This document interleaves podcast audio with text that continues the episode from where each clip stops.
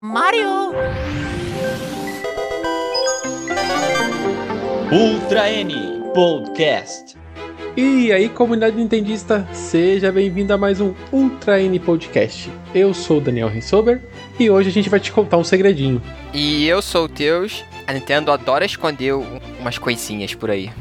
Meu nome é Júlio Rodrigo e nessa Páscoa, cuidado onde você esconde os seus ovos. E diretamente da Twitch, a Nick, a Zelda Morena. Oi, gente, tudo bem? Obrigada pelo convite. Vou falar um pouco sobre os segredos da Nintendo aqui com vocês hoje. Hoje a gente está aqui reunido para falar sobre os easter eggs nos jogos Nintendo. Mas antes, ô Júlio, você quer explicar o termo?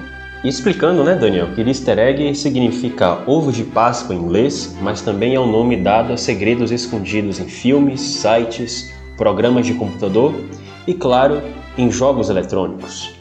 E em se tratando de videogames, a Nintendo tem uma longa tradição em atiçar a curiosidade e a imaginação dos fãs com segredos escondidos dentro dos seus jogos, muitos dos quais, inclusive, só são descobertos após 10 ou 20 anos, né? E, e, assim, na minha percepção, existe uma linha tênue que separa easter egg de referências, né? Acho que vocês querem eh, esclarecer essas questões aí preliminares antes da gente começar a falar dos segredos em si? Seria muito bom, porque na, na hora quando estávamos pesquisando, era uma das minhas maiores dúvidas de se era um easter egg ou se era uma referência. Assim, eu vou dar a minha visão sobre o que tem uma diferença entre easter egg e a referência. A referência, ele tá ali o tempo todo dentro do jogo, ele não tá escondido. É uma coisa que você convive e você vê durante todo, todo a sua partida dentro do jogo. Já o easter egg é uma coisa mais oculta, mais escondida, um detalhe que você tem que parar e prestar aquela atenção para você identificar. Já a referência não, ele tá durante toda a sua partida, por exemplo, vamos pegar o Zelda Breath of the Wild, né? Eu acho que é um grande exemplo, o Breath of the Wild inteiro, ele tem referências a, a mil e umas é, partes de jogos anteriores é referência, não é um easter egg, não é uma coisa oculta, é uma coisa que tá ali o, o tempo todo. Sim, como o nome dos lugares, se você ter jogado um jogo anterior da franquia, você vai ver os nomes são nomes de personagens, nomes dos lugares de jogos antigos. Então você sabe que é uma referência a algo que você já viu. Não tá, não tá escondido. Você abriu o mapa, tá lá escrito, né? É bem mais fácil. Exato. Um exemplo que eu vou dar com Star Fox, tá? É, a roupa de Fox McCloud em baioneta, não sei se é baioneta 1 ou baioneta 2, me escapou a memória aqui agora, tá? Aquilo é uma referência explícita, porque todo mundo que sabe, sabe que dali tá sendo, tá homenageando Star Fox e não há nada de oculto naquilo, né? É muito diferente, por exemplo, de você pegar o seu Game Shark e colocar um código no seu Ocarina of Time e aparecer a R-Ring lá no, na Valkyrie Village de Ocarina of Time, né? Uhum.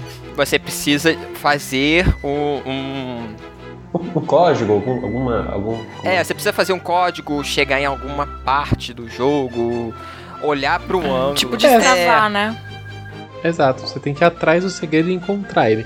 E por isso que nesse episódio do Ultra N Podcast a gente vai fazer uma verdadeira batalha de easter eggs. Cada participante acabou escolhendo, fazendo uma pesquisa, escolhendo alguns easter eggs e que a gente vai apresentar para vocês. E a gente quer ouvir de vocês o que vocês acharam desses easter eggs, qual vocês vão, qual vocês vão gostar mais, tá? Então se você tá por aqui no YouTube, curta o canal e depois você comenta qual você achou mais interessante, ou pode também seguir a gente nas redes sociais e deixar lá a sua mensagem. Então vamos lá, vou começar pelo primeiro aqui. Eu trouxe. Sempre que falam de easter egg, eu. Primeira coisa que me vem na cabeça é um easter egg que a gente encontra lá no Ocarina of Time. Acho que aqui todo mundo já jogou Ocarina of Time, né? Não, não é segredo de ninguém. Aquela etapa que a gente chega para conversar com a Zelda a primeira vez, né? Dentro do castelo de Hyrule, né? Você consegue ver alguns quadros na parede do castelo. E se você é, prestar atenção nesses quadros, você vê referências a, a Mario, Mario 64 até para ser mais preciso, né? Você encontra a, a carinha do Mario em um do, do, dos, dos, quadros, você encontra o próprio Bowser no, em outro quadro, você consegue dar uma olhadinha pela janela e encontrar essas referências à série Mario. Não só ali na, nessa parte do jogo, na verdade você tem mais referências de Mario durante outros lugares no, em Ocarina. Principalmente lá em Long Long Range, a gente tem os dois personagens ali que cuidam um, da, do rancho, né? O Talon e o Ingo. Ali, aqui a gente encontra é muito mais uma referência, né? O, o visual deles e o estilo deles se referem muito a Mario e o Luigi. Eles têm o, o, o Talon é mais gordinho, o Ingo ele é mais mais magro e ele usa a roupa verde, o, o Talo usa a roupa azul e vermelha, então eles têm essas referências a Mario e Luigi. Mas o mais legal é, é o broche. Principalmente quando você olha. É o broche. Isso, o, acho muito legal. O broche esse. deles é o Bowser, é o próprio Bowser desenhadinho, né? Do jogo é um pouco difícil você enxergar, porque a qualidade do, do visual do jogo já no, do Nintendo 64 não era tudo isso, mas você vê claramente isso quando você pega uma das artworks do jogo. Eu pensei em pegar esse, essa referência, esse easter egg dos quadros, mas eu fiquei pensando, acho que alguém vai pegar aqui também. Se... Olha, se brincar, se, eu também é, acho eu que também. todo mundo pensou a mesma coisa. Daniel, você foi, você foi muito sortudo, Daniel, que todo mundo pensou a mesma coisa e você foi corajoso que colocou esse easter egg. É que, e, e, eu vou te dizer. É porque toda vez que falam de easter egg na minha uh -huh. cabeça, a primeira coisa que vem na minha cabeça é esses quadrinhos, porque eu lembro de ter a primeira vez que eu cheguei no lá, eu comecei a olhar. Porque se você Sim. no Ocarina of Time, você não entra no, castelo, né? Eu acho que é uma, uma parte que a gente fica triste, a gente não entra no uhum. castelo. Mas eu ficava tentando olhar pelas janelas, é. né? Aí eu encontrei. Aí foi lá que eu, nesse momento, eu tentando olhar pela janela para olhar dentro do castelo, que eu encontrei os quadrinhos. Uhum. Vocês já tentaram atirar com estilingue? Joga uma bomba. É, aparece um guarda e, e ele joga uma bomba, tipo. Muito educado, né? Você é. quebra a janela e Cara, eu acho você. que esse foi o primeiro, a primeira noção de que existia essas questões escondidas em jogos que eu tenho consciência, assim, tá? Eu lembro da Nintendo World falar isso, explicar que era um uhum. easter egg. Se uhum, eu não me uhum, engano, é foi a primeira vez na minha infância barra adolescência que eu tive contato sensorial com essa expressão. Eu acho que foi a primeira é. também que eu, eu vi. Eu saber que é, o que era um easter egg eu não sabia. Eu só sabia que tinha os personagens do Mario ali, tipo. Uhum. Esse, cara, esse, aí, esse vocês descobriram só, só foi por meio de revista na época? Ou YouTube mais recentemente? Ah, descobri sozinha. Né? Esse na época que eu jogava foi sozinha. No caso, quem descobriu foi o meu primo, porque ele que tinha o jogo, então a gente tava só olhando e tipo, ih, o que é aquilo ali? Aí. Você estava. Aí parava Você tava assistindo a gameplay dele. É. Era live. é, bem, bem ao vivo, em tempo, é, em tempo real. Agora é a minha vez de falar um easter egg que eu de, orgulhosamente descobri sozinho.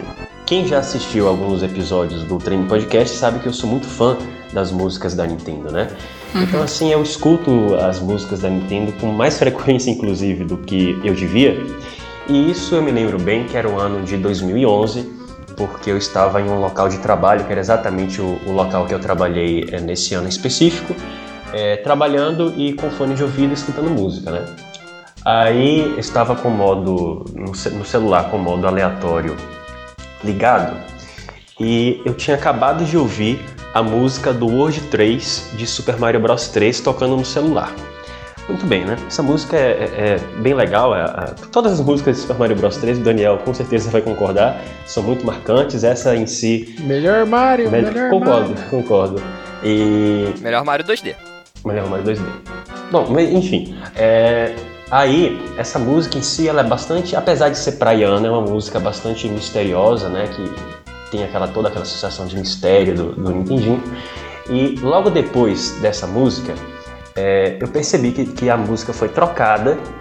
Por, só que eu falei, bem, é, eu sei que a música trocou, mas, mas continua a mesma. E aí eu fui olhar no, no celular estava a Ferris Fountain de A Link to the Past. Eu falei, meu Deus do céu, como assim? Isso é a mesma música a, do Hoje 3 de Super Mario Bros 3 com a, a Ferris Fountain do A Link to the Past? Aí, é? pois é. Então eu parei para ouvir as duas músicas, uma sequência na outra, no, no computador e pensei: Koji Kondo, seu safadinho.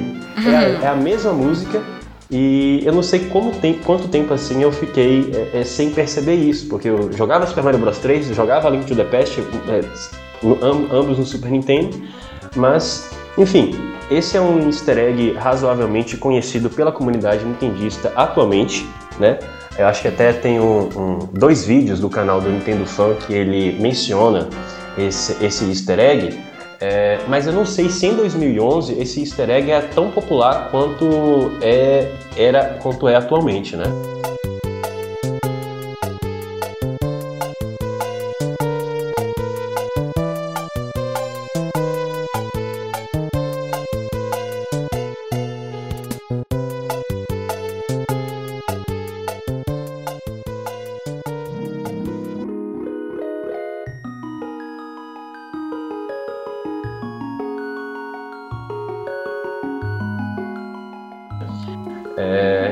Acho que easter egg já é sensacional quando você precisa utilizar a audição para descobrir, eu acho ainda mais fantástico. Né? Então, esse eu descobri sozinho, sou muito orgulhoso desse e é um dos meus preferidos, a razão pela qual foi o primeiro que eu disse aqui para vocês. Esse eu realmente eu não sabia. Eu, eu joguei os dois jogos, mas eu não lembro. eu não Eu lembro também. Yuri, peraí, eu, eu me perdi no. no- é, em, é em qual jogo? No Mario 3? O, o, No? o World 3, a- o tema da, do mundo da água de, Su- de Super Mario Bros 3 Ah, tá. é a mesma música da Ferris Fountain de A Link to the Past. Nossa, que da hora. Eu achei, ô Júlio, que você ia falar de uma, de uma outra referência que tem também em música do Majora's Mask. Que aí, se ninguém falar, eu falo. Fala aí agora Hum. então, vai. Já fala, já. Então. Ah, É, vocês estão ligados da, da banda dos Horas, né? Da Ah, Indigo Ghost. Sim. Sim. Eles tocam as músicas dos Zeldas passados também, dos Zeldas clássicos. Então Sim. é, Uhum. é muito legal. Então o baterista toca a música da caverna, das, da, né, de quando você tá dentro de dungeons do A Link to the Past. Aham. O pianista toca o tema do Game Over do The Legend of Zelda primeiraço. E o hum, Japaz, é o Japaz que toca o, que é o baixista? Acho que é, né?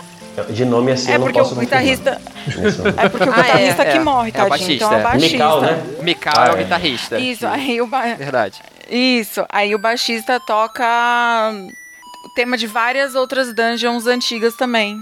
Legal. Quando a gente fica ouvindo eles tocar, é mó da hora mesmo. É muito bem feitinho, né? Eu acho que esses detalhes assim que eles põem no jogo é um Eu acho presente que eu pra que gente que rejogar, joga. então, é Majora's. Mask. Porque foi meu primeiro Zelda, Vai. então eu não peguei. Eu, eu só ouvi as músicas e são músicas. Isso, Teus. Exatamente. Quando eu joguei Majora's Mask, eu consegui identificar eh, eh, alguns dos temas que a Nick disse, entre eles o- Uhum. o, da caverna e a, a da dungeon. Agora, eu Uhum. não lembrava, não consegui identificar, obviamente, era no piano, né, que tocava a música dos do, do Game Over e também dos créditos do Isso. primeiro Zelda. Aquela música maravilhosa, Ah. inclusive, meu Deus, de Isso, arrepiar. isso mesmo. É, e eu não tinha ligado a referência, porque na época eu não tinha jogado o Zelda original, só joguei no Virtual Uhum. Console no Wii. Eu vou aproveitar então que a gente tá, a gente tá na, na, no- na, na, na seara de, de músicas. Eu, eu quero aproveitar para falar do da Aeon Flut, que a gente encontra no Pokémon Omega Ruby e do Alpha Sapphire, é pro 3DS. E, gente- e quando você toca esse item, ele faz um som, né? Eu, eu mandei o link aí para vocês ouvirem o som junto comigo. Ouve o, o barulhinho. Tipo uma flautinha, né? Exatamente. Ele é, uma, é a flautinha que serve para você chamar o Latios ou a Latias, de, de acordo com sua versão. E esse som, ele vem ele vem do Link to the Past, que é o segundo link que eu mandei para vocês. É, veio com Nossa, é mesmo. É o mesmo barulhinho, só que lógico co- editado.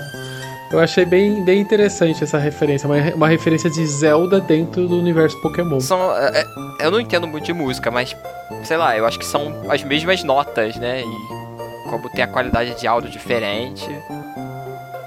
Olha, eu tenho. Isso me lembrou tanto o easter egg musical re- relacionado a Super Mario Bros 3 ao Ocarina of Time, mas eu vou deixar, caso vocês queiram aí o segundo episódio easter egg, a gente faz posteriormente, porque eu não quero é, gastar aqui os que eu selecionei. É muito, muito legal, Daniel. Esse easter egg eu descobri recentemente é, jogando Mario 3D World. Na hora que eu vi, eu tipo, ué, peraí, o que, que é isso? Que no jogo do Mario 3D World existem em várias fases uns Luigi's, Luigi's em 8-bit. Você tá jogando, existe, tipo, sei lá, na primeira fase tem uma fadinha que tem um binóculos e ela te, te ajuda a enxergar aonde é que tá o final da fase. Se você prestar atenção, você vê um, um Luigi pulando, sei lá, no primeiro castelo, antes de você chegar no É o. Luigi, é o Luigi 8 bits, né? Isso, tem Luigi 8 bits e Tipo, no jogo todo, praticamente. Em vários lugares. É no jogo todo, no jogo todo. Eu, eu- Na primeira fortaleza, o Luigi tá nadando, é, né? tá na passando. água, Esse foi o primeiro que eu encontrei. gigante. Eu tava jogando, de repente Bizarro eu olhei. O que, que é isso? Por que tem um Luigi gigante aqui? Eu tinha separado esse também, o, o Teus. Eu tinha até um, um, tenho um print aqui que eu te- guardei. Na fase do Classic, acho que é a terceira fase, até nessa fase tem ele. Uhum. Ele tá dentro da água, deitado Muito dentro da difícil de água. achar Ele tem- esse. Ele tá no jogo inteiro. Meu irmão tava jogando esses dias e do nada ele apareceu um Luigi. Falou, mas o que, que é Luigi aqui, né? Por causa do teu É, irmão que eu botei no- aqui, porque eu pensei que era algo super simples e óbvio. Aí eu vi o tweet do teu irmão, aí eu, e caramba! Aí eu até respondi com o, o Luigi que eu vi do, no- na Fortaleza, na primeira. E depois eu fui pesquisar, que foi por causa do, do ano de aniversário do Luigi. E eles deixaram Isso. na versão do, do Switch também. Não é bem o aniversário do Luigi, é porque quando foi os 30 anos É. da franquia Mario e, e com- junto com o Luigi, em vez de eles fazerem a comemoração do Mario, eles, eles inventaram de fazer uma comemoração como o ano do Luigi. É. Então nesse, surgiu né, nesse, nesse ano aquela DLC pro New Super Mario Bros. Wii U, né? E, e o 3D World foi o último jogo que foi lançado dentro desse ano do Luigi. Uhum. E eles encheram o jogo inteiro dessas referências do Luigi. É bem engraçadinho ver. E tá Não agora esquecer do, do grande clássico Dr. Luigi. É, Dr. Luigi. É, o- O, Exatamente. que é mais irônico é que o Luigi ele realmente carrega um ar de azar e de zicado, porque o ano do Luigi foi justamente o, o primeiro ano em que a Nintendo teve o primeiro prejuízo fiscal desde que começou a desenvolver jogos para consoles. Meu coitado do pai. Luigi. Coitado do Luigi. Falando do Luigi aparecer em lugares aleatórios, também tem uma referência a isso no Paper Mario Color, Color Splash, né? Que ele aparece em lugares aleatórios também. E você Ah, encontra verdade, e é tipo. um- Verdade. né? Tanto que tem uma piada sobre isso no, no Paper Mario Origami King, que tipo toda hora ele aparece buscando a chave, querendo a chave, não sei o quê. E mas eu entendi que era uma referência ao jogo anterior, que é ao, ao Color Splash, que a gente vai acha também ele dentro de caixa, tipo dentro de bloco, é bem engraçado. Eu não sou um grande fã de Paper Mario, nem do original, nem dessa reformulação aí, mas muito menos da reformulação do que o original. Mas me parece que no original você também tinha easter egg. Não era bem easter egg, você tinha o diário do Luigi que você encontrava Isso. fazendo ground pound, Isso né? mesmo. De algumas histórias que ele ia contando conforme você avançava na aventura. Continuando na franquia Mario, é, esse eu, eu só fui descobrir recentemente, pesquisando pra, pra cá, pro podcast. Na última fase do Mario 64, antes de você encarar o, o Bowser, tem várias pilastras que ficam vento soprando pra trás. Quando você olha bem perto dessas pilastras, você po- pode perceber que existe uns desenhos do Bowser lutando contra o Mario. É, Eu conheço essa, essa- esse desenho. É bem as pilastras cinzas, né? que É, tem no final. tem umas pilastras é, cinza. É, é um easter egg referente ao Mario 1, né? Uhum. Que parece um tipo um grafite, um- uma pichação do Bowser sol- soltando fogo com e o Mario. Eu só fui descobrir recentemente, só vendo pesquisando Ah, nossa, Isso que é- legal. pouco pouca coisa antes de você ir lutar contra o Bowser. É na última fase do, da última vez que você encontra o Bowser, lá no finalzão mesmo. Que legal. Então, tem uma referência no Majora's Mask, agora eu vou falar de Majora's Mask, de novo, né, que a gente já falou algumas. É, essa eu descobri também faz tempo jogando no, jogava no 64 na época que eu vi, é assim, quando você vai no observatório e você olha, né, pela luneta lá no telescópio, se você quando você olha pra lua pra cima, você, né, acontece alguma coisa É, a e sua tal, missão- e aí logo em seguida A sua você missão nesse momento é justamente olhar pra lua né, pra avançar. isso, né? exatamente. Só que se você olhar a volta assim, na parte. Na, na parte da- da entrada sul de Clocktown, aparece uma imagem. Eu vou mandar pra vocês. Aparece uma imagem do Skull Kid desenhado na grama. Ah, que legal. Vocês já ah, eu já isso? vi isso. É, é muito legal. Quer ver? Eu vou mandar pra vocês. Gente, assim, a hora que eu vi, eu falei, caralho, esse- mano, esse bicho é bizarro, velho. E aí eu fiquei assustada, tipo, eu saí do observatório e fui lá com o link mexer, tipo, Ah olhar aí. na grama, ver o que que era. Que legal. E é, da hora. Não sabia, Aí não sabia disso. Pois é, é, então, é muito legal e é sutil se você olhar, tipo, você não bate o, tipo, se você bater o olho, você não vê que é um desenho Uhum. do Skull Kid, né? Você vê, acho que é as manchas do gramado e tal, mas não, é uma, uma Você tem que figura parar dele e mesmo, muito olhar legal. mesmo, tipo, aí você olha, pera, é o Skull Kid. É, é, e ele é, um, ele é um personagem bizarro, então você achar ele assim, tipo, aleatoriamente do nada desenhado no chão, você fica, caralho, que jogo é esse? que isso? O meu próximo easter egg é também um easter egg musical. E agora eu vou pedir a atenção dos fãs de Pikmin para esse easter egg aqui. E como eu sei que os fãs de Pikmin são muito curiosos, provavelmente vocês já sabem disso, mas eu espero surpreender vocês com essa. É... Bom, se vocês assistiram nosso podcast documental sobre a trilogia Pikmin, vocês sabem que a Nintendo encomendou uma música chamada Ainouta para ser usada para ser usada nas propagandas japonesas para estimular as vendas desse jogo. E que essa propaganda é, com, a- com essa música fez as vendas do jogo quintuplicarem na Terra do Sol Nascente. Se você não sabe disso, é, depois do podcast vai lá assistir o, o episódio da trilogia Pikmin. Mas enfim, essa música Ainouta, apesar de ser bastante famosa, ela não pode ser encontrada tradicionalmente em nenhum dos três jogos da série principal. Mas isso não quer dizer que ela não esteja escondida em um dos jogos. Como vocês devem se recordar, em Pikmin 2 nós temos cinco espécies diferentes de Pikmin e o limite de 100 Pikmins no cenário ao mesmo tempo. Então, se você pega cinco espécies de Pikmin e divide por 100, você encontra o número 20. Então, se você for uma pessoa assim com toque, bem metódica, o que você vai fazer? Você vai pegar 20 Pikmins de cada raça e colocar no cenário, beleza?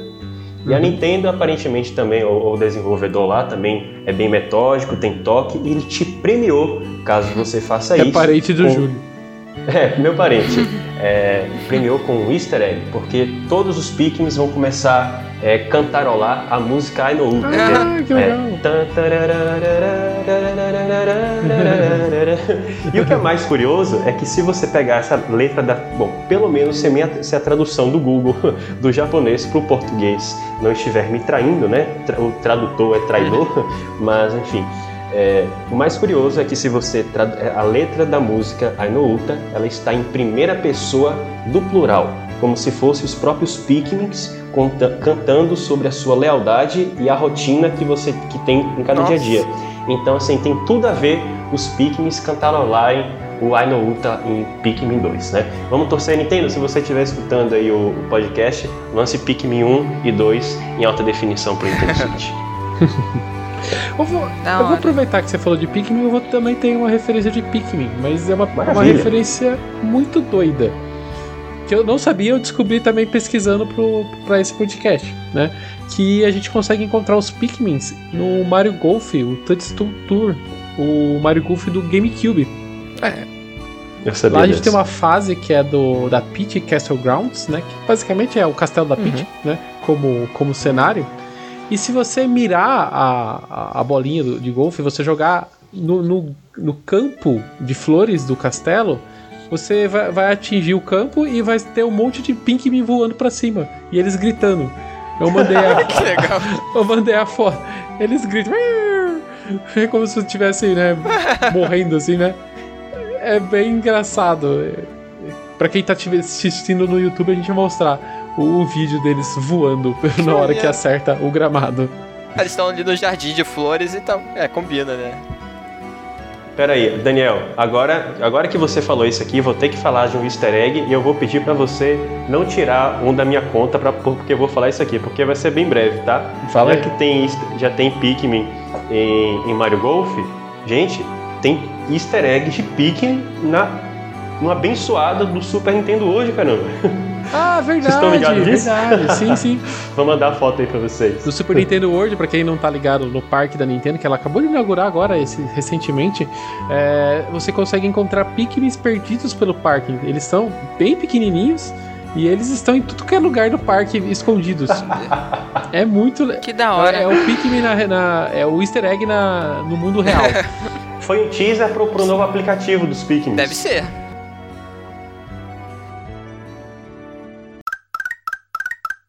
Mudando agora de, de Pikmin e universo Mario, vamos pra, pra Zelda de novo. que vamos, vamos voltar pra É, Zelda, vamos né? voltar. É, no Hyrule Warriors, existe assim uma chance meio pequena de acontecer. Que quando você vai escolher uma fase, uma missão, normalmente você, ou você vê o Link ou o personagem que estiver indo na fase, indo voando até elas, pulando da, da torre pra, pra fase.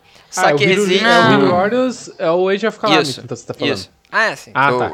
Não tem spoiler nisso Não, não, né? não. Isso aí é uma chance que você pode ter logo no começo do jogo. Que você, quando pula Sim. da, da torre, o Link vai voando com o paraglider. Só que existe uma chance pequena dele sair voando com uma das galinhas. É um easter egg Ah, assim, é muito bobinho, mas é, é muito legal. Não sabia disso. Legal, Teus. É muito legal Mas isso mesmo. é só o muito Link que, legal. que É só o voa Link no- que voa com a galinha. Todo mundo vai voando com, do seu modo lá com o paraglider. E o Link, uma vez ou outra, de legal. repente ele vai sair voando com uma galinha. Bom, ótima escolha de easter egg. Ah, eu tô- eh, vocês estão no campo de Zelda, eu tenho mais um easter egg de Zelda aqui então, tá? Eu vou... Nossa, eu tenho vários aqui ainda. né, também. É porque, É, eu tenho 15, é porque né, você é então- Zelda Morena, então você tem bastante. Então vai lá, Nick, vai, traz você, vai, põe você mais um. Eu vou falar de uma referência que eu só fui descobrir mais tarde, mais velha, jogando novamente no. Jogando novamente no 3DS. É, que é o seguinte, é, de novo lá no observatório, quando você entra e quando você sobe a escadinha e tal, antes de você subir a escadaria espiral, né, pra chegar no, no telescópio, tem onde tem o Pierre, né, a parte onde tem o Pierre que você dança O, com ele. aquele espantalho, né? E no. na- Isso, isso. O Pierre. Aí, dos lados dele, assim, tem uns vasos e tudo mais. E. Na verdade, foi assim. eu descobri esse easter egg. Eu tava jogando no 3DS, só que aí eu fui ler sobre o jogo e eu vi que essa referência era no 64. Aí, enfim. Aí, quando você tá dançando com o Pierre, assim, tem uns vasos do lado. E tem um desenho de um golfinho. Uhum. E por quê? Isso é uma referência interna da Nintendo, porque o GameCube era pra se chamar originalmente Dolphin. Sim. Vocês devem saber disso. É, na verdade, o, proje o projeto é uma dele, né, o, o Júlio? O projeto do GameCube Isso. chamado Dolphin, né? Então eles começaram a encher. Isso, isso mesmo. Encher o- algum, encher não, colocaram algumas referências a golfinhos em alguns jogos. Isso, exatamente. E aí, como. Assim, é um- uma referência do Nossa. futuro da Nintendo, né? A galera não sabia na época, mesmo quem achava o negócio no 64 não sabia que- do que se tratava, né? Mas aí, depois de muito tempo que eu, que eu fui ler sobre isso, e realmente tinha mesmo. Eu falei, nossa, é verdade. Mas na época a gente não sabe o que é, né? Enfim, Uma é legal, uma curiosidade tipo legal, futuro. né? Que a Nintendo colocou da própria Nintendo. É a previsão do futuro. Eu devo ter visto, mas eu nem liguei.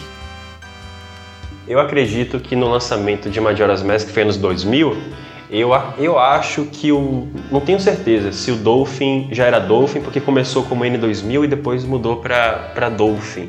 Mas pode ser... Existe a possibilidade de- do, do codinome ter sido conhecido. Nicole, por coincidência ou não, tá? Eu selecionei justamente easter eggs sobre golfinhos também, porque eu vivenciei com, com muita consciência essa época da, da transição do Nintendo 64 pro, Ah. pro GameCube. E assim, foram vários jogos da Velho. Majora's Mask que fizeram. Velho. Tô muito velho. Velho. É, tô velho, Daniel. O meu minoxidil diário não, não nega, né? Mas vamos lá. É... o que acontece? É, isso, isso é muito curioso, porque assim, é, efetivamente a Nintendo começou a desenvolver o, o- o GameCube em 1998, tá? Porque antes eles tinham a esperança que o 64DD é, fornecesse algum amparo na- nessa batalha. Depois eles desistiram e começaram a produzir um novo videogame tardiamente. O problema é que existe um título de lançamento para o Nintendo 64 que o Daniel deve conhecer, é o Wave Racing, que você também pode é, desbloquear. Ai, Um... você acredita que eu coloquei essa referência Você, aqui? quer, você, quer, você quer continuar essa aí? Porque eu tenho vários de golfinhos. não. Não, não, vai, vai fundo, vai você. Tá, é que se você acho que faz um código, né, Nick? Eu não, eu não, eu não coloquei. Isso. Você pode montar no golfinho que substitui o seu jet ski, né? Eu, vi- eu, eu Isso pensei mesmo. em botar esse aí, eu também vi essa referência, mas eu fiquei tipo. Ah, só um golfinho. E eu não me toquei que podia ser pro Dolphin do console. Então, mano, da hora, né? E assim, e, porra, no, esse Wave Race, véi, é muito legal esse jogo, né? E é classicão também. Classicão. Todo mundo acho que jogou esse jogo uma vez Eu na tô vida. esperando um novo Wave Race faz muito tempo. A gente até tem no episódio 2 de Franquias Esquecidas, a gente fala bastante dele lá. É, legal. Eu também quero, Daniel, tô contigo. Mas, ô, ô, É. Júlio, você que separou os golfinhos todos da Nintendo, o que, que mais de golfinho que você encontrou? Olha, tem um aqui que eu descobri sozinho, tá? É, jogando um dos meus jogos preferidos de todos os tempos, que é o F-Zero X. É, em algumas pistas, se não me engano, acho que até na, na primeira Multicid, você consegue ver uma placa com o, o símbolo de um golfinho. E aquilo não tem nenhum propósito, né? É, o que me leva a crer que em 1998, de fato, o, o, o codinome do- dessa plataforma da Nintendo, que foi o ano que F-Zero foi lançado, não sei se foi em 98 ou 99, acho que foi 98, é, já se chamava Dolphin. E o que é, isso aqui é, é piada, tá, gente? É que existe outra placa lá chamado é, Nintex, que se você pegar a primeira e a última letra você vê como NX, então F0X Preview Nintendo Switch. Meu pai do Nossa, céu. gente. é, isso, isso é brincadeira. Foi né? longe, É, hein? muito longe, mas assim, provavelmente é, é, E olha, tá no F0, pode ser o F0 NX do É. Nintendo Pro- NX. Você colocou Tomara, o Júlio Deus. falando de F0, ele vai longe sempre. Ah, verdade. acho que é o mal. É, mas enfim, eu acho que o, o Dolphin, a, a, a, a placa do Dolphin e Next, né? Era a união dessas duas se referenciava, obviamente, o próximo, a próxima plataforma da Nintendo, o Nintendo Dolphin, Sim. isso em 1998. Em Donkey Kong 64, lançado um ano depois. Quem aqui já pegou as 201 bananas Não. douradas? Mas nem Nem. a pau.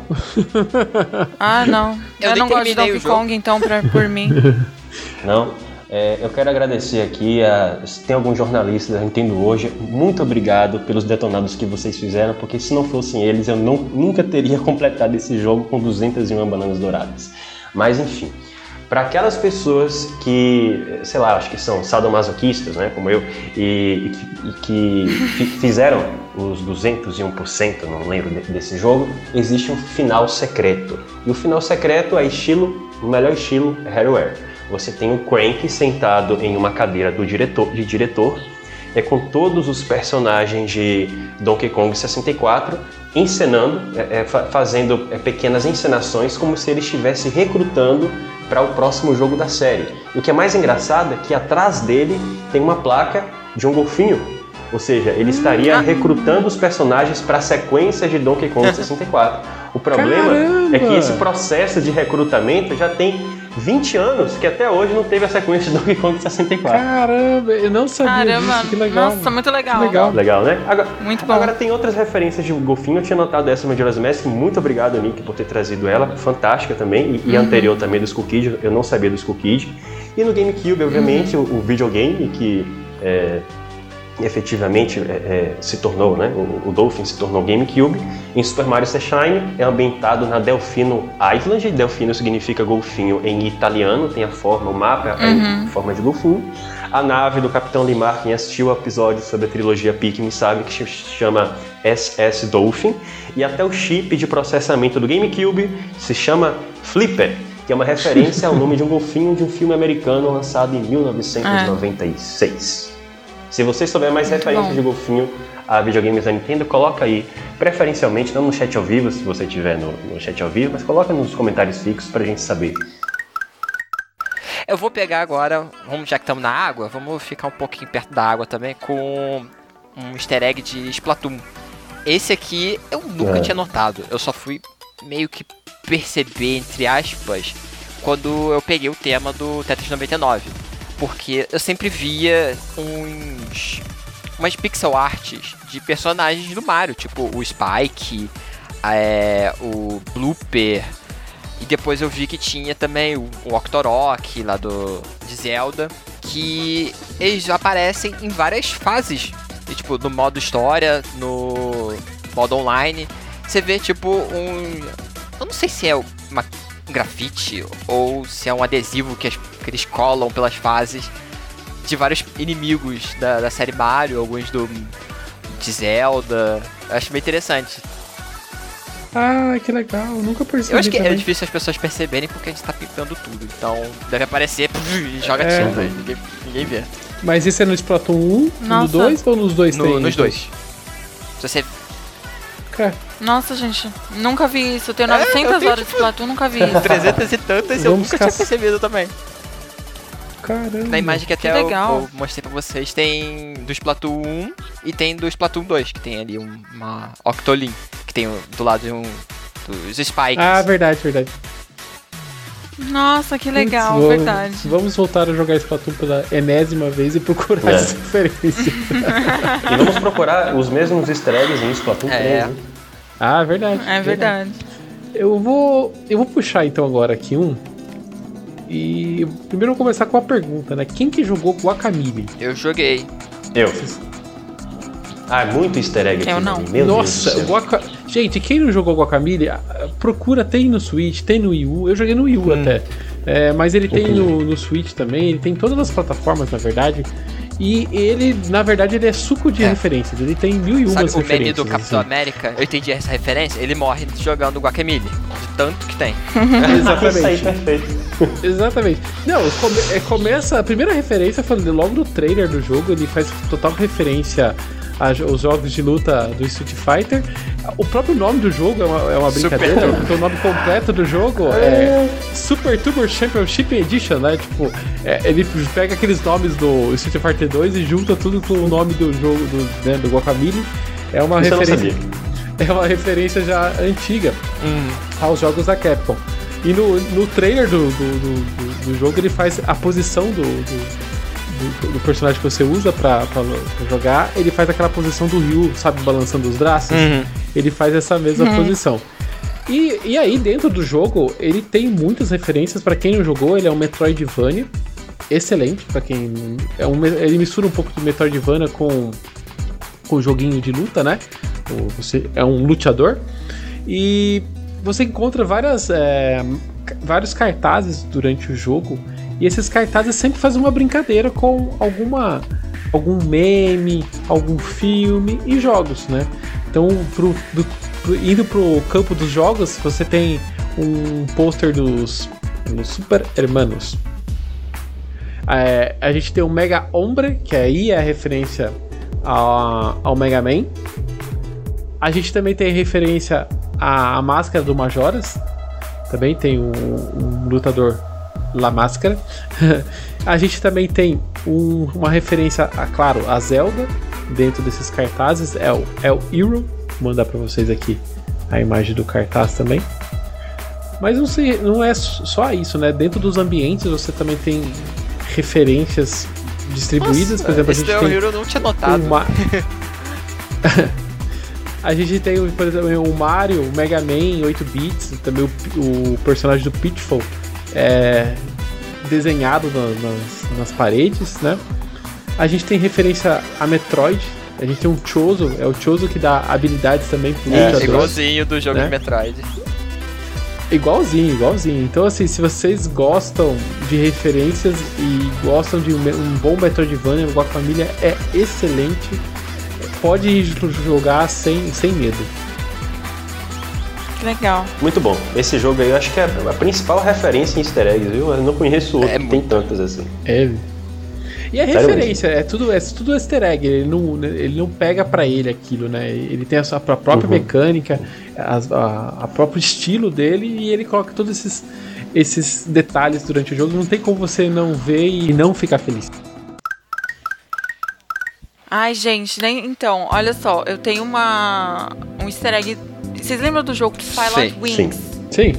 do 64? Vocês lembram, Sim. né? Jogo, meu, marcante, eu joguei muito. Eu não sabia fazer porra nenhuma no jogo, só que eu ficava sabia. voando por aí, era muito legal. É, é, nossa, mas enfim, eu passava horas jogando. Aí tem um easter egg muito legal nesse jogo, que eu só fui saber dele quando eu era mais velha também. Esse eu não descobri na época que eu era criança jogando.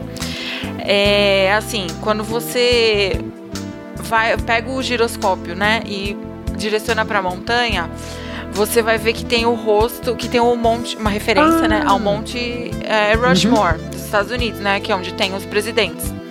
Só que em um, um dos rostos é o Mario, ele substitui o George Washington.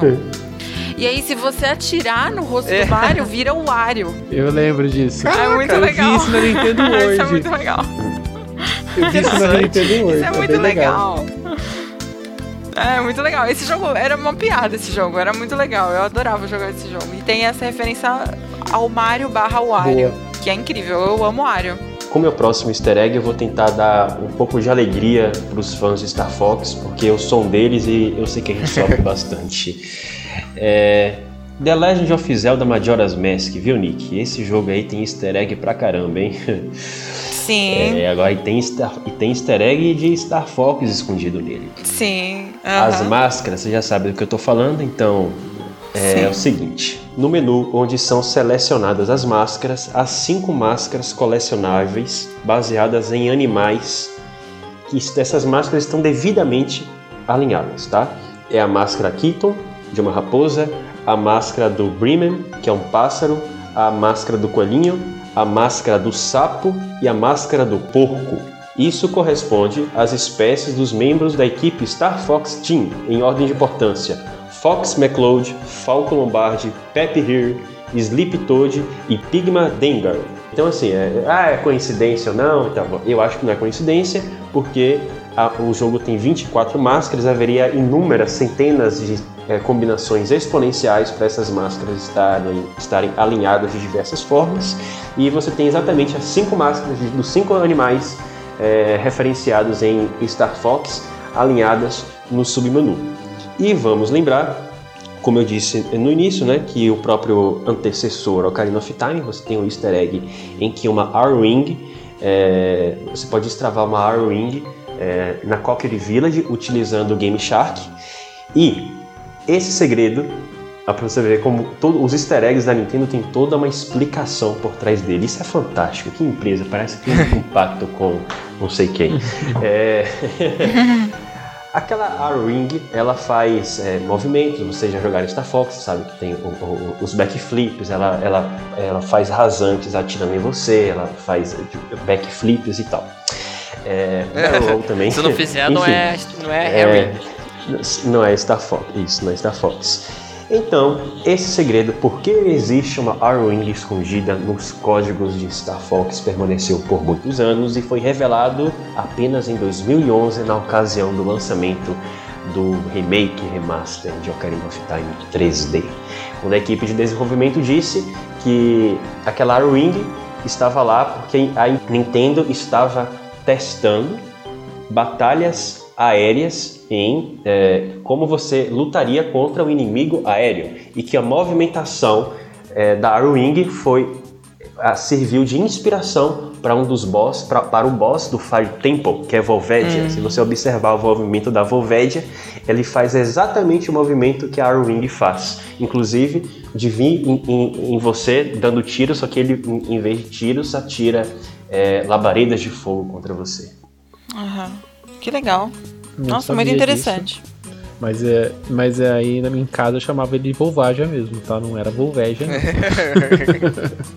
Quando lançou o Super Smash Bros. Brown, na fase Pokémon Stadium 2, quando a arena ela fica de gelo, tem uma cabaninha que aparece um, um Snow Ranch. E se você parar e olhar na, na janela dessa cabana, que é, é muito difícil, né? Naquela confusão, você pode ver um, um gatinho na janela. Hum? Ninguém sabia o que, que era Ah. esse gato. Até que passou um tempo e as pessoas começaram tipo, a se perguntar que gato é esse. Até pô, recentemente que as pessoas começaram a desconfiar que seja o gato do Sakurai. Que ele botou. Recentemente ele tweetou Ah, um vídeo mano, que dele é, dando uma comidinha pro gato dele. Se você olhar, parece ser o mesmo gato. Ah, parece mesmo, é, é verdade. É. Ah, é Se mesmo, você ele olhar, era é um, neném, é um né? Ele era filhote bem de pequenininho. gato. E agora ele já tá, tá grandinho. Ai. Ah, que legal. Realmente parece. Legal, legal. Não sabia que esse gato ainda existia. Feliz pelo por ainda estar tão bem. Então, e o Sakurai é o cara do Isso, Smash Bros, isso. né? É o, ca o cara que desenvolve o Super Smash Bros. Ah, Aí que legal, gente. Que Aí ele bonitinho. postou, foi esse ano, né? No começo do ano, Foi. esse, esse tweet com um videozinho dele dando um negocinho pro gato. Aí o pessoal começou a ver, tipo, o, o gato pelo branco, as manchas marrom na cabeça e, Uhum. e ele assim, é o seu gato? Só que o Sakurai ele não responde o no Twitter. Então Ele só posta. fica só entre os fãs pensar: é o gato da Sakurai ou não é? Ah, legal, muito bom. Acho que tem que dar um contraponto para um de um easter egg bem Você creepy tem um agora, easter né? egg creep? Eu tenho. Então vamos lá. Já que trouxe um fofinho. Fãs de Animal Crossing, bastante atenção agora, Hum. tá? É, eu acompanho essa série desde o Nintendo GameCube e eu arrisco dizer que entre todos os jogos da Nintendo, você poderia, se fosse fazer os easter eggs de Animal Crossing, com certeza a gente faria um episódio inteiro sobre ele. Foi muito difícil escolher um entre tantos mistérios, mas eu escolhi um justamente pela parece ser bastante perverso assim, perturbador, tá? É, quem conheceu a franquia antes de New Horizons conhece uma série de itens mobiliados chamados gyroids, que são uma espécie de cilindros de argila baseados na cultura japonesa e que possuem uma história de fundo bastante assustadora. Vocês lembram desses gyroids, né? Todo mundo está bastante familiarizado com eles. Segundo essa lenda, esses itens foram construídos para proteger e aprisionar a alma dos mortos e representa a fronteira entre o reino dos vivos e o reino dos mortos. E apesar de você usar esses itens para decoração, porque eles fazem movimentos e sons bastante interessantes, a explicação mitológica para isso é que essa, existem almas aprisionadas nos guiroides tentando se comunicar com o mundo exterior. né? Meu Então, Deus. aqueles movimentos Mas- seriam almas que estão tentando. Se Nossa. comunicar com você. É tipo o boneco do fofão, né? É. Inclusive, Então- se você se você abrir o guiroide, tem um punhal, né? é, é, Preso na cabeça deles. Esse é um easter egg que provavelmente será revelado na sequência de New Horizons. E Caramba. falar em Horizons, né? Vocês também, até o momento, vocês sabem que não existe guiroides em New Horizons. E parece que isso existe toda uma explicação é, de lore bastante coerente que mostra que a- a- tem muita gente que gosta de falar: ah, Nintendo não se importa com história, não se importa com lore, é tudo esculhambado, é tudo gameplay em primeiro lugar. Isso não é verdade. É, pelo menos não em Animal Crossing. Por quê? É, nos jogos anteriores eles se passavam em florestas e em cidades que já eram previamente habitadas. Se já eram previamente habitadas, isso implica dizer que pessoas nasceram, viveram e morreram dentro daquele local. Então, é, existia Gyroides nos jogos anteriores porque existia vida naquele local preliminar a você. Em New Horizons você vai para uma ilha deserta que até o momento, onde se sabe, ela era efetivamente deserta, nunca foi habitada. Então não haveria sentido dentro lá da lore do jogo que existisse Gyroides porque não, não morreu ninguém naquele lugar até aquele momento, né? Você não poderia é, tirar, é, usar a sua pá para cavar um Gyroid. Qual a explicação de lore disso? Enfim, eu fiz essa introdução sobre os Gyroids para poder contextualizar. Se já foi assustador até aqui, espera aí que vai ficar ainda pior, né? Porque, na minha opinião, é um dos easter eggs mais assustadores da série. É, na época do GameCube, a, gen- a ferramenta autosave não era muito difundida. Você ainda precisava colocar o memory card dentro do, do, é, no videogame, precisava selecionar a opção de salvar, o jogo pausava, não conseguia processar ao mesmo tempo que você jogava e estava salvando, né? O jogo, e demorava bastante o save de Animal Crossing, eram 20 segundos ou 30 segundos. E se você saísse do jogo sem salvar, você ia conhecer um personagem chamado Mr. Reset, que lhe desaforava por inteiro porque você fez isso. Mas o easter egg não é esse. O que acontece?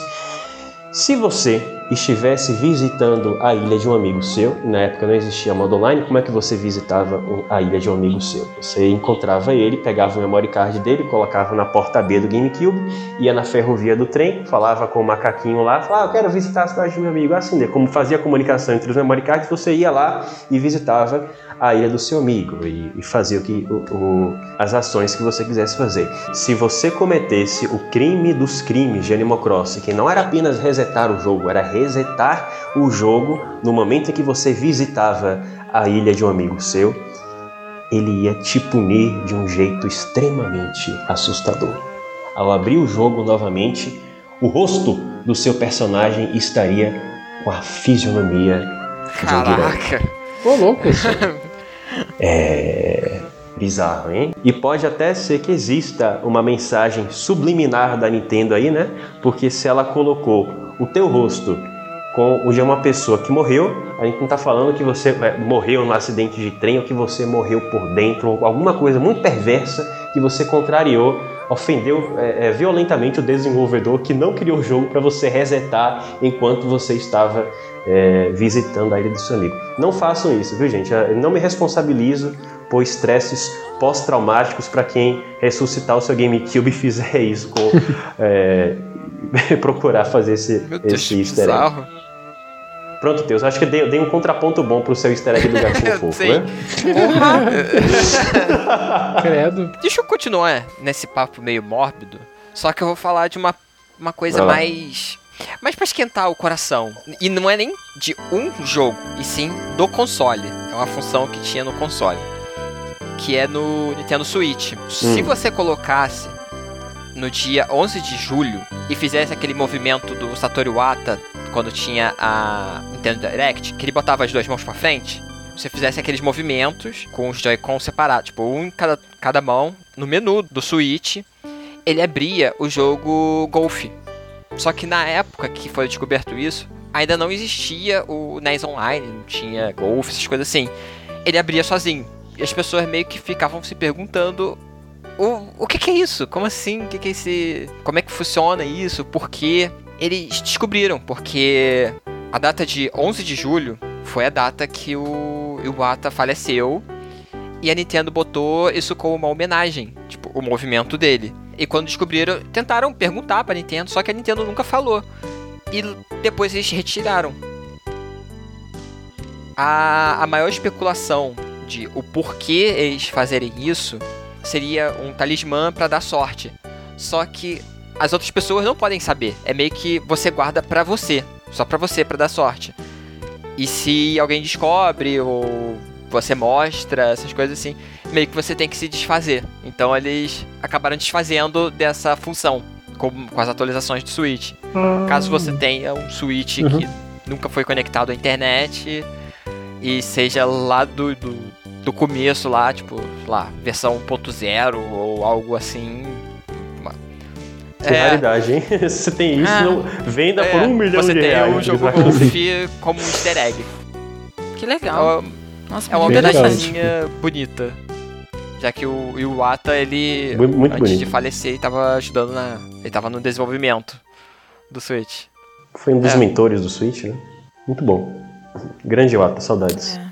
Verdade. Posso voltar pro Zelda? Vou voltar pro Zelda, gente. Porque a gente faz muito tempo que a gente tá falando de Zelda, né? A gente fala pouco de Zelda, então vamos falar de Zelda. Todo mundo conhece o Tingle, Sim. certo? Inclusive, foi desenhado por Takaya Imamura. Isso. E pra quem É. não, não acompanha a gente nas redes sociais, né? O Takaya fez um desenho todo especial pro Ultra N, gente. Verdade. Ficou lindo, inclusive. Ficou muito legal. E por que, que eu trouxe o Tingle? O Tingle, ele aparece a primeira vez em Ma- Majora's Mask, né? Mas ele faz uma. Ele tem um easter egg dele no Skyward Sword, que vai sair agora pro, pro Switch também, né? Uhum. Você pode encontrar o, o Tingle na, no quarto da Zelda. Ele é um- uma, uma boneca que tá sobre a mesa ah, do quarto da Zelda. É uma bonequinha, é um easter eggzinho que tá guardado dentro Ah, do, do quarto da, da Zelda ali no Ah, que legal. É só um bonequinho. É, só Muito uma bonitinho. lembrancinha. É bonitinho. Ah, mas é, você sabe que tem um easter egg, o, o próprio Tingle é um- é um easter egg? É um, próprio, é um easter egg? Ah, é? O Tingle é uma homenagem à fisionomia do Tingle, é, a- é o rosto do compositor de Super Mario, de The Legend of Zelda, Star Fox, Sério? Koji Kondo. Eu não sabia disso. Sim.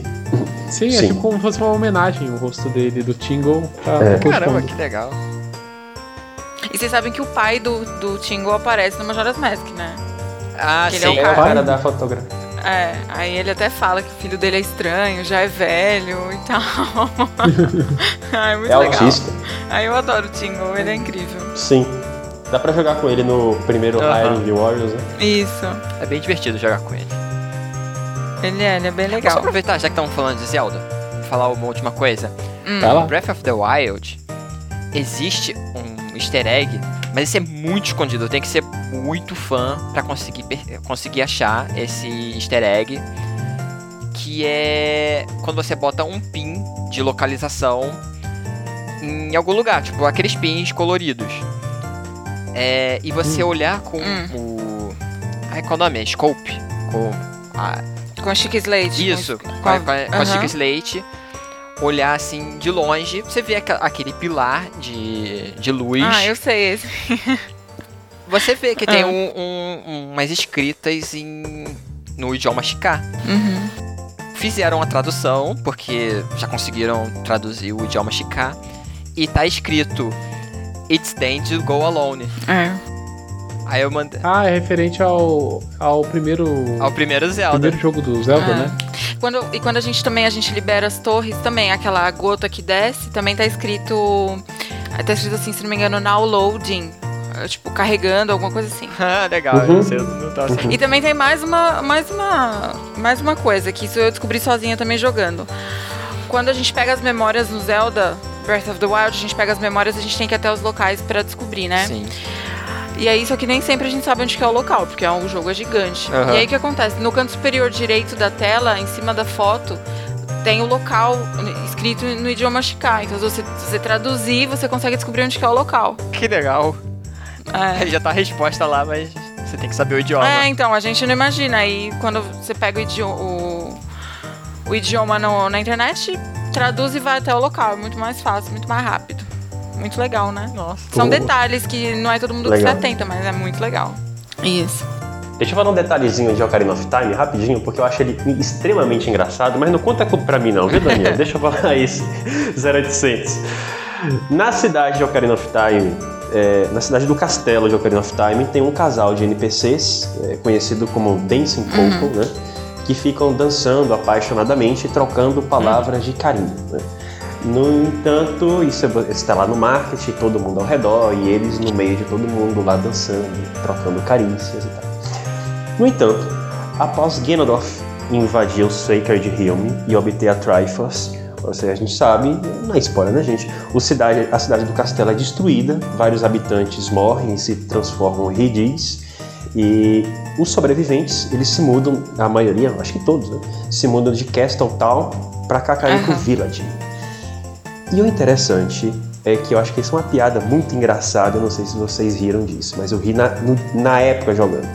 É, é que eles, o casal, você tem um, um intervalo de sete anos depois, né, quando o Link adormece por, antes de empunhar a Master Sword, é, esse casal não está mais no meio da multidão. Ele está atrás do moinho de Cacarico e se você fala com eles, você, eles reclamam por invadir a privacidade. Então, assim, eu acho isso engraçadíssimo, porque sete anos atrás, ele- o, o casalzinho, né, podia brincar na frente de todo mundo e tal. Sete anos depois, os interesses começam a ser outros, eles foram lá namorar atrás do moinho e ficam muito putos se, se tem alguém te importunando, né? Que tem- eu achei isso uma grande piada, assim, da- dessa questão de você sair da, da, da, da infância para Ah, o que adolescência. acontece atrás do moinho fica atrás do moinho, né?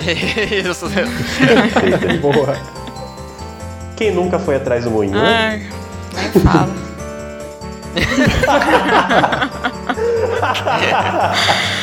ai, ai. Perfect Dark é, meu, classicão. Acho que também todo mundo jogou. Jogo famoso da Rare, né? Meio estilo GoldenEye, né? Aquela. Era é a continuação do, do É. GoldenEye que, não- que não puderam usar É. o, o nome, né, do 007. Isso. E, mano, Que não, muito, que não e muito quiseram, legal, né? assim, o jogo tem um humor da hora. E tem um easter egg nesse jogo que, assim, é inútil, mas é engraçado. Uhum. Como todos os easter eggs, né? A maioria dos easter eggs são inúteis, mas engraçados. Em cada fase do, do jogo, tem um pedaço de queijo escondido. Queijo, um pedaço de queijo. E é. Tipo assim, e é difícil de achar. São, e toda fase tem um. E é super difícil de achar. E, tipo, e às vezes você tem que andar a fase inteira procurando. E é muito difícil. E quando você pega, não acontece nada. É só pela sua satisfação pessoal de procurar os queijos na- nas fases. E, e é isso, é um passatempo. Mas você só encontra e cole... Mas você coleta Isso, você- ou você só não, encontra? você coleta, você, tipo, você consegue coletar o pedaço de queijo, mas não acontece nada, não destrava nada. Tipo, eu acho que a, a crítica, a primeira pessoa que achou foi tentar falar, nossa, deixa eu procurar e tal, né? Deve destravar alguma coisa. Não, não acontece nada. É só Nossa. um pedaço de queijo que os desenvolvedores colocaram pra zoar os jogadores. Meu pai Ah. do céu. É que a regra adorava colocar coisas pra colecionar, né? Ah. Então colocou mais um pouquinho. É, os jogadores que gostam de colecionar coisas nos jogos iam ficar doidos. Tipo, caraca, tem um colecionável aqui. Iam ficar caçando o negócio pra no final E é muito difícil, é tipo, nada. os pedaços de queijo estão muito escondidos mesmo. É muito legal. Pra quem gosta de né, explorar e tal, é um passatempo legal, mas não libera nada. É só um passatempo mesmo. Não sabia disso. Muito bom, gostei. Também não. Tem um que também que é muito legal, que inclusive dizem que tem a, a participação do Shigeru Miyamoto, mas isso não é confirmado. É, tem umas participações especiais, assim, alguns personagens do Perfect Dark foram baseados em pessoas reais. E uma dessas pessoas, inclusive, é o cofundador da IGN. O nome dele é Matt Casamassina. Casa... É Ah, isso aí. sim. Então, se eu falei errado, desculpem, mas é isso aí. E tem tem gente que fala que tem um personagem que foi baseado no, no Miyamoto também, mas é uma participação tão rápida que ele aparece que nem tem como confirmar se é realmente o Miyamoto. Então não sei se cara é aula de fã de Nintendo. Na verdade, o Perfect Dark ele tinha. Foi mostrado durante os eventos de, de anúncio assim, do, do jogo. Tinha uma função que você conseguia usar a Game Boy Ah, câmera eu ia falar disso. pra você cap...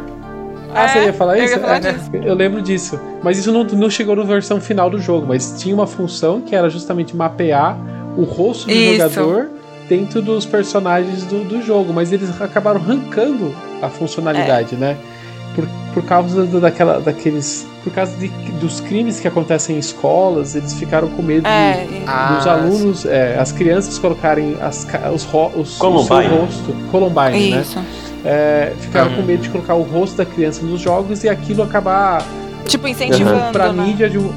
É, essas, coisas- essas histórias Uhum. malucas que não tem. A gente, a gente que joga sabe que não tem Sim. nada a ver, mas, né, ainda Isso mais aí é anos. por causa de senador conservador. Eles devem ter, terem É. ficado com medo por causa disso. Eles ficaram com medo. Então, Inclusive, eu- é exatamente isso. Tipo, diz que a, a Rare na versão final tirou isso porque sabia que ia ser uma dor de cabeça, apesar de ser uma funcionalidade legal.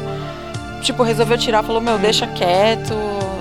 Vamos lançar do jeito que tá sem essa função. Mas é legal, é legal, né? Essa, esse negócio também de você fotografar o amigo. Essa é a ideia. exato.